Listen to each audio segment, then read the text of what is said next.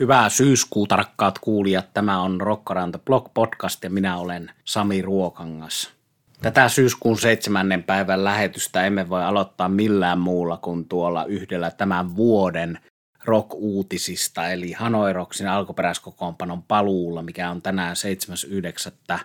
julkistettu Helsingin Tavastia-klubin legendaarisella lavalla. Eli Michael Monroe 60-vuotisjuhlakonserttihan on ollut tiedossa – ja sinne liput myynnissä jo pidemmän aikaa, mutta ensi julkistettiin Demolition 23, tuo bändi, joka oli Michael Monroe ja legendaarisen Little Stevenin yhteinen. Bändi, tekivät musiikin siihen enimmäkseen ja Little Steven tuo Springsteeninkin kitaristina tunnettu ja Sopranoksen mafiosona tunnettu kitaristi huivipää oli siis sen levyn alkuperäinen kitaristi sen bändin Demolition 23 niin se bändi siellä esiintyy. Onko mukana Little Steven, sitä emme tiedä vielä. Sitä ei ole julkistettu, kun nyt on julkistettu Demolition 23 esiintyminen ja sitten tuo vuoden 82 alkuperäinen Hanoiroks kokoonpano. Eli siinä mielessä vuoden 82, eli silloin on 40 vuotta sitten viimeisen kerran esiintynyt tämä kokoonpano, jossa siis Michael Monroe, Andy McCoy – Nasty Suicide, Sami Jaffa ja Kyp Casino rumpalina. Eli lausutaan juuri niin kuin lausuttiin 80-luvulla teininä tai jopa lapsena olen itsekin alkanut 82, olen ollut 10-vuotias niin hanoiroksia kuuntelemaan. Tai täyttänyt syksyllä 10 vasta. Täytän tänä syksynä 50. Mutta tällaiset hanoiroks-uutiset, hienoa nähdä tuo kokoonpano. Siellä esiintyy siis Demolition 23 kokoonpano, sitten Michael Monroe oma bändi ja Hanoi Rocks illan päätteeksi 23. syyskuuta perjantaina Helsingin jäähallissa ja lippuja vielä tätä puhuessa nauhoittaessa ainakin yläkatsomoihin jonkin verran jäljellä. Eli ostakaa hyvät ihmiset ne viimeiset tiput, niin nähdään siellä.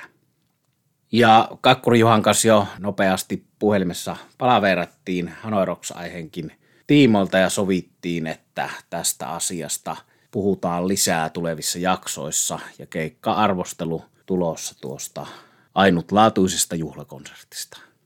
No tästä Hanoi Rocks-uutisesta sitten Yle Areenaan ja sieltä löytyy nyt yksi erittäin suositeltava dokumenttielokuva, eli viimeinen suurista blueskitaristeista Buddy Kai – on tämän dokumentin The Blues Says The Blues Away aiheena. Katsokaa ihmeessä, katselin sen itse ja pidin suuresti näkemästäni. 84-vuotias Padi Kai kertoo urastaan elämästään. Siinä on mukana tietysti nämä usual suspects, eli tavanomaiset vierailijat, kuten Eric Clapton, Rolling Stones, Carlos Santana. Sitten siinä on ikään kuin nuoren polven blueskitaristi edustajina, joille Buddy Kai ojentaa tämän bluesin valtikan sitten, että blues pysyy elossa vielä hänen jälkeensä, niin näitä nuoria soittajia ovat dokumentissa Kingfish, Gary Clark Jr. ja John Mayer, eli samalla tavalla kuin aikoinaan Muddy Waters, Howlin' Wolf, Billy Dixon käskivät Buddy Kain pitää bluesin elossa – niin samalla tavalla hän elokuvan lopussa toivoo, että nuoret pitävät bluesia elossa. Se oli juonipaljastus tästä elokuvasta, mutta suosittelen sitä. Eli Buddy Guy-dokumenttielokuva The Blues Says the Blues Away Yle Areenassa. Meidän Yle-veromaksajien iloksi parasta Yle Antia ehdottomasti. Paljon hyviä musiikkidokumentti elokuvia sieltä nähty, myös tuo Thin Lizzy Phil Lainot leffa, josta on tarkoituksemme puhua Thin Lizzy-jaksossa täällä lähitulevaisuudessa. Ja Yle Areenaan liittyen puhumme myös Steppenwolf-bändistä lähitulevaisuudessa, eli tällaisia tietoja siitä, mitä täällä tulevan pitää. Mutta Padikai Dokkarista sitten mennään Saturn Rockiin, eli olen saanut teiltä rakkaat kuulijat palautetta siitä, että puhu siitä Saturn Rockista Miksi siitä satonrakista? Siksi, että se on tavallaan ollut se minun ydinosaamisalueeni siinä mielessä, että koko tämän kymmeniä vuosia jatkuneen jo toimittajaurani aikana olen aika säännöllisesti yrittänyt pitää esillä myös Southern Rock musiikkilajia, joka on itselleni rakas, jollei ihan rakkain musiikin laji. Ja teistä rakkaat kuulijat osa on sen huomannut, että pidän esillä Southern Rockia ja nyt on taas toivottu, että otettaisiin esiin Southern Rockia, niin parista eri syystä nyt otetaan esiin bändi nimeltä Dog Holiday. Ensimmäinen syy on se, että tuossa mitä mainioimassa Live in Finland 1955-2020 ryhmässä, joka liittyy noihin Mikael Huhtamäen Live in Finland ja Scream for Me Finland kirjoihin, jossa listataan Suomen konserttihistoria ulkomaalaisten artistien konsertteja Suomessa, niin siellä listalla, siis ei listalla, anteeksi, Facebook-ryhmässä Saku Ovaska julkaisi tässä syyskuun alussa tuon legendaarisen Juho Juntusen vuonna 1989 Soundissa ilmestyneen Dog Holiday-jutun. Se on parasta Juntusta, se on Soundin parasta historiallista juttuaineistoa. Lukekaa se, jos ei hyllystä ne löydy minulla itsenäsi jossakin.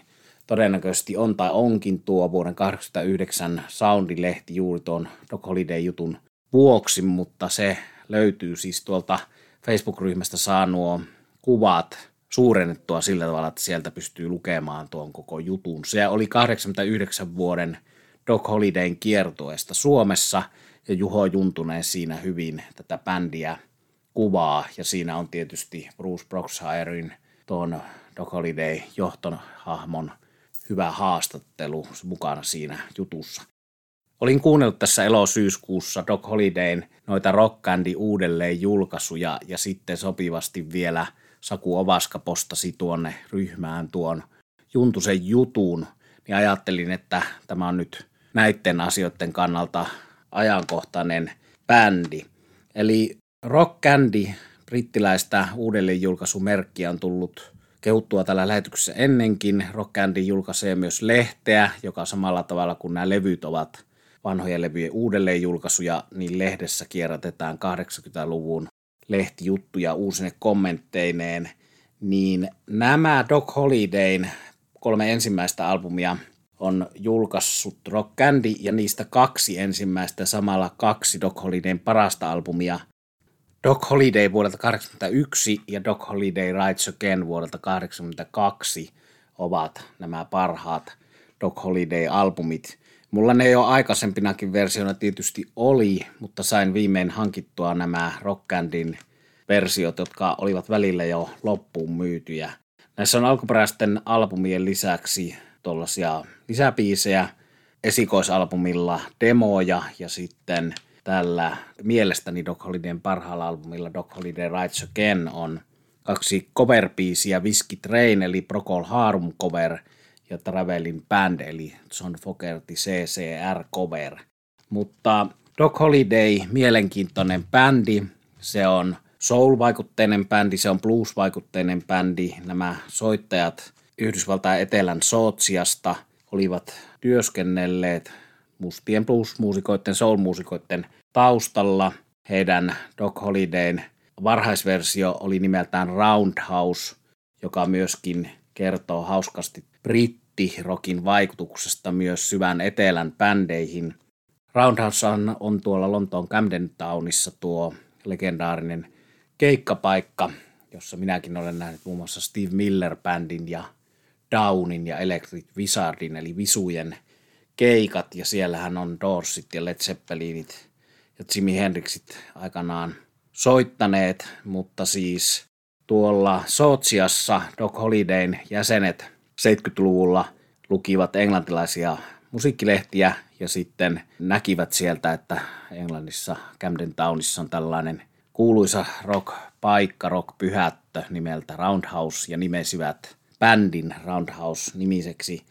Sitten kun tuli aika tehdä esikoislevyä, niin huomattiin silloin Pat Armstrongin tuon kuuluisan managerin, joka hoiteli myös Molly Hatchetin asioita, niin Pat Armstrongin kanssa, että on jo olemassa bändi nimeltä Roundhouse. Yritettiin maksaa tälle toiselle Roundhouseille, että saataisiin nimeä käyttää, mutta eivät suostuneet kauppoihin ja nimeksi valittiin tämä lännen sankari Doc Holidayn eli White Earpin kanssa tuolla kuuluisessa OK Korallin taistelussa maineensa hankkineen lännen sankarin nimi bändin nimeksi. Ja todella mainiota levyjä tässä tuo soul-tausta, blues-tausta yhdistyy hard rockiin ja nämä molemmat levyt, itse asiassa ykköslevyn on kokonaan tuottanut britti Tom Alom ja sitten kakkoslevyllä hän on toisena tuottajana David Underlin kanssa. Ja Tom Alom oli jo Doc Holiday 80-luvun alussa tuottaessaan tuottanut Judas Priestin British Steelin ja hankkinut hard rock heavy tuottajana itselleen nimeä. Ja näissä rock versioiden Doc Holiday kansitekteissä bändin laulajakitaristi johtaja Bruce Broxhire sanookin, että vaikka tämä on Southern Rock-bändi, niin tällä on myös paljon yhteistä esimerkiksi Judas Priestin kanssa. Ja jotain kertoo sekin, että Black Sabbath Mob Rules kiertoella, eli tuo Black Sabbathin versiossa laulajana oli Ronnie James Dio, niin vartavasten halusi Doc Holidayn lämpäri bändikseen. Ja se oli, se oli hieno asia ja yhdellä lukuisista näkemistäni Doc Holiday keikoista, niin Sweden soittivat pätkän tuota Heaven and Hellia siitä syystä, Black Sabbathin Heaven and Hellia. Doc Holiday coveroi siitä syystä, että olivat aikanaan päässeet isoille yleisölle soittamaan nimenomaan Black Sabbathin lämpärinä. Eli Doc Holiday siinä missä yhtä lailla Blackfoot, Molly Hatchet, Point Blank, muutamat bändit yhdistivät tuollaiseen etelän soul, country, rentoon, laidback meininkiin tuota rankempaa hard rock meininkiä, niin Doc Holiday tekee sitä erinomaisesti. Ja varsinkin tämä kakkoslevyn Doc Holiday Rides Again avausraita Last Ride on yksi parhaita Southern biisejä ja yksi parhaita moottoripyöräbiisejä. Levyltä löytyy myös toinen yksi parhaita Southern biisejä eli Lonesome Guitar, joka on tollanen kitara ilotulitukseen päättyvä palladi, eli Blackfootin Highway Songin ja Freebirdin ja Green Grass High Tidesin näiden tällaisten kitarapallaadien perinteen jatkaa, eli se Doc Holidayn Freebird. Mitä vielä muuta Doc Holidaysta? No sitä, että se on tosiaankin Suomessa monelle tuttu, paitsi 89, niin sitten itse näin sen 91 Jyväskylässä Amerikaanos-nimisessä paikassa ja sitten uudestaan varmaankin vuotta myöhemmin 92 Mä laskin, että mä oon nähnyt ainakin neljä kertaa Suomessa sen bändin ja sitten ainakin neljä kertaa Sweden Rockissa, eli niistä tulee jo kahdeksan kertaa. Eli hieno, rakas bändi.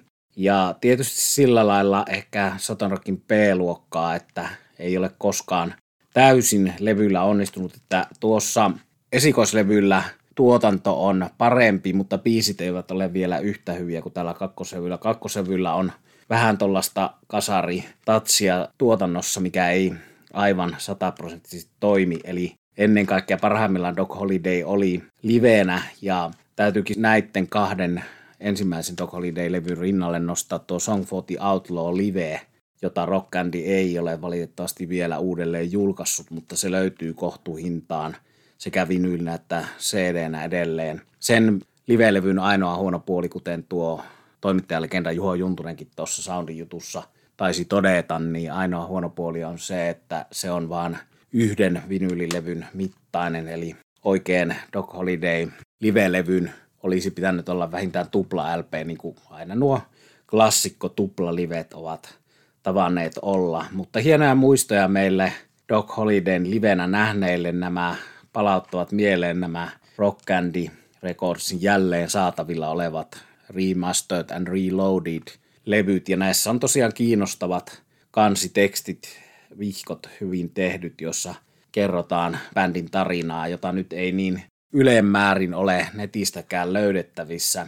Ja siksi tuokin Juntusen 89 kirjoitus Doc on, on arvokas omalla tavallaan. Kiitoksia Saku Ovaskalle sen postaamisesta.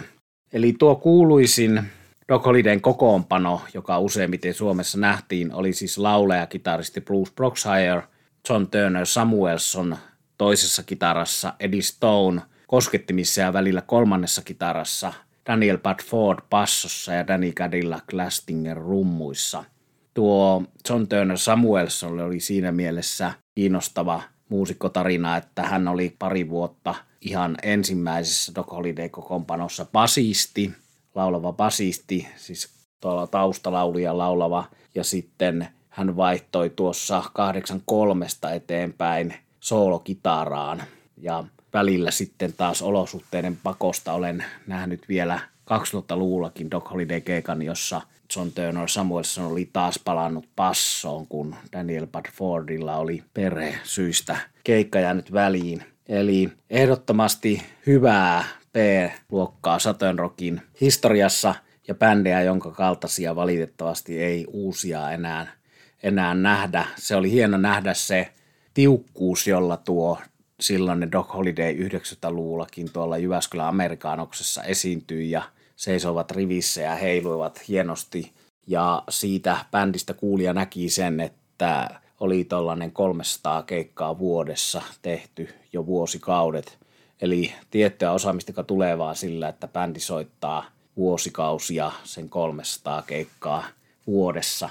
Ja tietty tuollainen sielukkuuden, soul-pohjan ja hard rock riffien hyvän kitaroinnin yhdistelmä on se, mikä itselle kolahtaa ja mikä tekee itselle Doc Holidaysta niin mieluisan bändin. Eli sielukasta laulua, hyviä melodioita, hyviä biisejä ja sitten hienoa kitarointia ja rankkaa riffittelyä tarjoaa Doc Holiday näillä parhailla albumeillaan.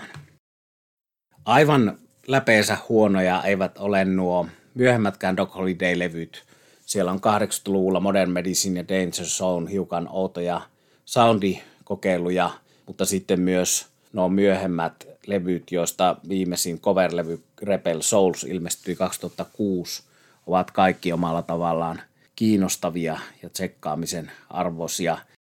93 teki yhden levyn tuommoinen mielenkiintoinen kokoonpano nimeltä Borderline, jossa saksalaisten muusikoiden kanssa Joe Spyerin saksalaisen laulajan ja muidenkin saksalaisten muusikoiden kanssa soittivat siis Doc Holidayn Bruce Broxhire ja Whitesnakein Bernie Marsden, Mickey Moody, silloin jo entisiä Whitesnake-miehiä tietysti, mutta jännästi siinä levyllä tajusi sen, että tuo alkupään Blues Whitesnake oli aika lähellä Southern Rockia ja tuo Doc Holiday osaltaan aika lähellä sitten monia brittibändejä, kuten tuota varhaista Whitesnakea. Ja yksi brittibändi, irlantilaisbändi, jota varsinkin Doc Holiday on aina ollut lähellä ja joka on ollut Doc Holidayn tärkeimpiä vaikutteita on Tin Lizzy. Ja mä muistan, kun olin ensimmäistä kertaa 20 vuotta sitten 2002 tuolla Sweden Rockissa, niin siellä ensimmäinen bändi, jonka Sweden Rockissa koskaan näin, oli Doc Holiday ja silloin olivat tehneet, olleet mukana tuommoisella Tin Lizzy tribuuttilevyllä, siis jossa eri bändit esittivät Tin Lizzyn biisejä. Ja sen takia taisi olla Black Rose tuo levyn nimi, mutta sen takia sitten Doc Holiday aloitti Swedenrockin keikan Tin Lizzy-coverilla Jailbreak. Ja tuon koko Sweden Rockin sen vuoden festarin kävi avaamassa ja Doc Holidayn lavalle spiikkaamassa Phil Lainotin Tin Lizzy johtajan äiti Filomena Lainot. Ja mulla oli ilo tavata sitten Filomena siellä ja kuunnella hänen kanssa tuota Doc Holidayn esitystä, jonka avasi Tin Lizzy cover Jailbreak. Eli nämä menevät kiinnostavasti ympäri nämä asiat samalla tavalla kuin Roundhouse, britti, keikkapaikka oli Doc Holidayn varhaisversion nimi, niin irlantilaisbändi Tin Lizzy tuplakitaroineen tärkeässä roolissa Doc Holidayn vaikutteena. Ja näillä myöhempiä aikoina Doc Holiday-levyillä coverina ovat Tin Lizzyä soittaneetkin. Eli mielenkiintoinen bändi tässäkin mielessä Doc Holiday. Mutta nyt ystävät rakkaat, on aika lähteä kuuntelemaan lisää musiikkia ja tsekkailemaan omia kitaroita, soittamaan kitaraa. Sitäkin mä teen, joka täällä aika harvoin tulee itse asiassa millään tavalla esille, mutta sekin on yksi osa elämää. Ja tsekkailkaa tuo Buddy Kai-dokkari Yle Areenasta. Nähdään Michael Monroe Hanoi Rocks Demolition 23 keikalla. Palataan näihin asioihin Juha Kakkorin kanssa, palataan näihin asioihin Pauli Kauppilan kanssa. Tämä oli jälleen Rockranto Blog podcast ja minä olen Sami Ruokangas. Kiitos, että kuuntelit.